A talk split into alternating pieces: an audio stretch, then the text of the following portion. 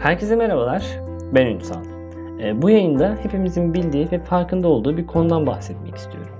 Zeka türlerinin uyum sağlamadaki etkisi.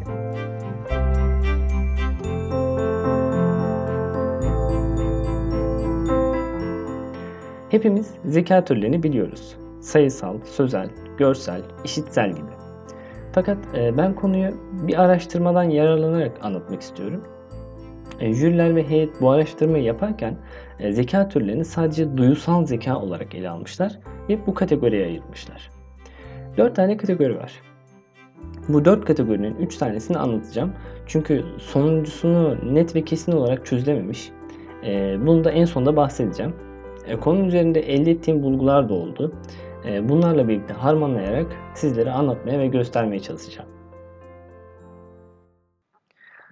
Öncelikle hepimizin zekası var. Bundan eminiz. Ancak e, zeka türlerimiz birbirinden farklı. Farklı olması iyi bir şey. Çünkü eğer farklı olmasaydı hayatta çeşitlilik olmazdı. E, meslekler buna çok güzel bir örnek oluyor. İhtiyaçlarımızı karşılamak için farklı alanlarda uzmanlaşmış insanlar gibi. E, zeka türlerinin farklı olması ve birbirine benzer olması e, bizi bir yol ayrımına getiriyor aslında.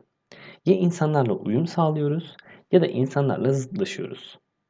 Ee, burada temel olarak e, ayrılmış 3 tane duysal zeka türü devreye giriyor. E, peki nedir bunlar? E, birincisi görsel zeka, ikincisi işitsel zeka, üçüncüsü kinestetik dediğimiz kavramsal zeka ve son olarak e, duyularını soyutlayan mantıksal zeka. Şimdi uyum sağlamı konusunda nasıl bir bağlantı oluşturduklarını daha yakından inceleyelim. Önce zeka türlerinden kısaca bahsederek başlayalım.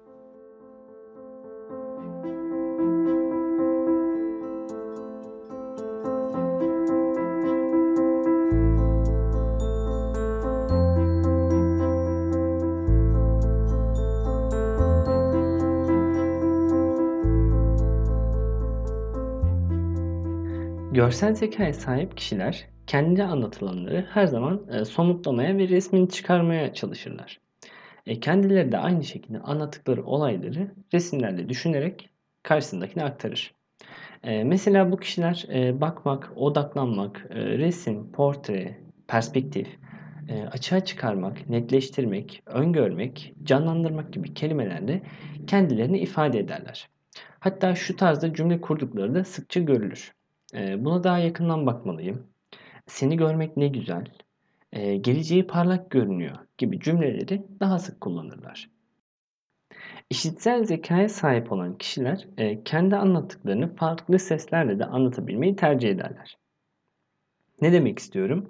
Bu kişiler eş anlamlı kelimeleri çok iyi bilirler ve bu kelimeleri konuşmalarını harmanlar. Özellikle Türkçe'de bu çok güzel yapılıyor. Çünkü gerçekten çok zengin bir dilimiz var.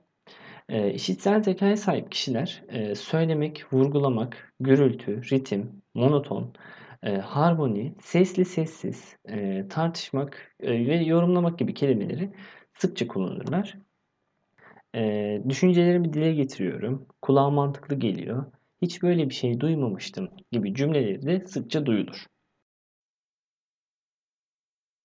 E, kinestetik zekaya sahip kişilerse dokunma ve daha duysal ifade şeklinde sahiptir.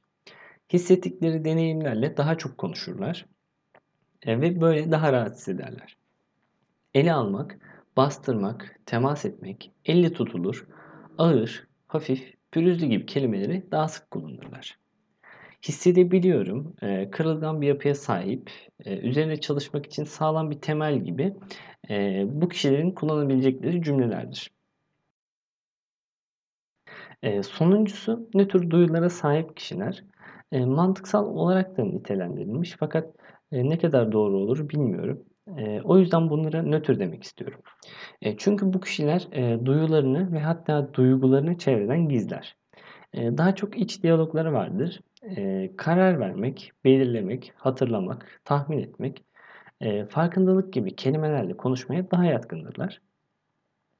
E, bu kişiler ifadelerini yoruma açık bırakır ve e, bu yüzden işleri biraz karmaşıklaştırır. E, bu anlatmış olduğum üç kişinin e, birlikte konsere gittiği hakkında bir örnek verilmiş. Eee, görsel zekâya sahip kişi daha çok sahne performansıyla ilgilenirken, eee, işitsel zekâya sahip kişi, eee, müziğin ritmini, tınısını ilgi çekici bulmuş. Eee, kinestetik zekâya sahip arkadaşımızsa, eee, konserin kendinde oluşturduğu hislerden bahsetmiş. Eee, işte uyum sağlamaya başladığımız ve birbirimizden ayrıştığımız nokta tam da burası. Eee, çünkü beyin doğrudan nasıl çalışıyorsa, eee, karşısındakinin de öyle olmasını istiyor. O yüzden karşımızdakiyle konuşurken biz hangi zeka türüne sahipsek onun da öyle olması bize daha anlaşılır geliyor. Görsel zekaya sahip birine görme duyusuna hitap edecek bir şekilde bir şeyler anlatmak başarılı oluyor. Fakat diğer taraftan örneğin işitsel birine kinestetik bir şekilde bir şeyler anlatmak pek başarılı olmuyor. Bunun en güzel örneklerini verenler de satış işleriyle uğraşan kişilerdir. Satışla uğraşan kişiler genellikle müşteriyle nasıl bir bağ kuracaklarını sürekli kollar. Ve buna yönelik arada bazı sorular sorar. Örneğin e, araba satışı e, yapacak kişi öncelikle şu açık sorularla başlar. E, bu araba size nasıl göründü? Gibi bir soru e, müşterinin doğrudan görsel zekasını hedef alan bir sorudur. Eğer bunun karşısında anlamlı bir e, cevap gelmiyorsa satıcı soru türünü değiştirip tekrar sorar. Bu araç size neleri hissettirdi gibi. E, doğru tespiti yaptığı anda satıcı o yöndeki sorularla ve açıklamalarla devam eder. E, bu aslında güzel bir şey. E, çünkü müşteri ne istediğini biliyorsa ve ona göre doğru bir tercih yapabiliyorsa e, bu herkes için avantajlı hale geliyor. E, fakat satıcılar e, ellerindeki ürünü satabilmek için e, daha farklı yöntemler de kullanıyor tabii.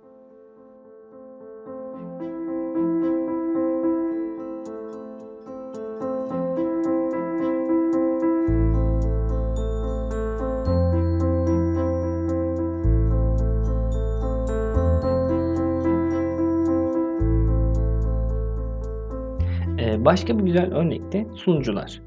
Ee, özellikle toplantı ya da iş görüşmelerinde sunumu yapan kişi e, tüm duyulara hitap etmeye ve kendini her türden zekaya kabul ettirmeye çalışır. E, hem görsel hem işitsel hem de kinestetik zekayı vurgu yapacak şekilde kurdukları e, cümleler olur ve bunları en baştan itibaren kullanmaya başlar. E, şöyle bir cümle vereyim.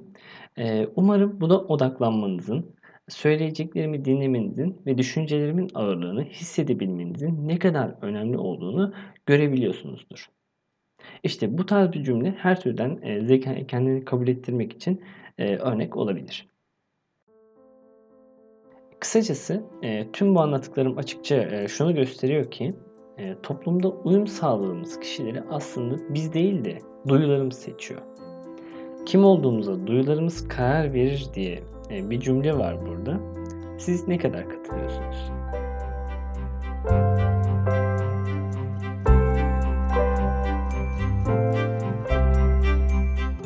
E, son olarak e, şundan da bahsetmek istiyorum. Bu anlattıklarım, verdiğim örnekler manipülasyon nasıl yapıldığıyla da ilişkili konular aslında. Ben bu konu üzerine daha fazla içerik çıkarmak isterim. Ben bunları anlatırken insanların bu tarz hileleri görmesi ve dikkatli olması için anlatmak istiyorum. Ancak bazıları bunları kötü niyetli kullanabilir. Bunlara karşı da dikkatli olmak lazım. Şimdilik bu kadar. Bir sonraki yayına kadar kendinize iyi bakın. Hoşçakalın.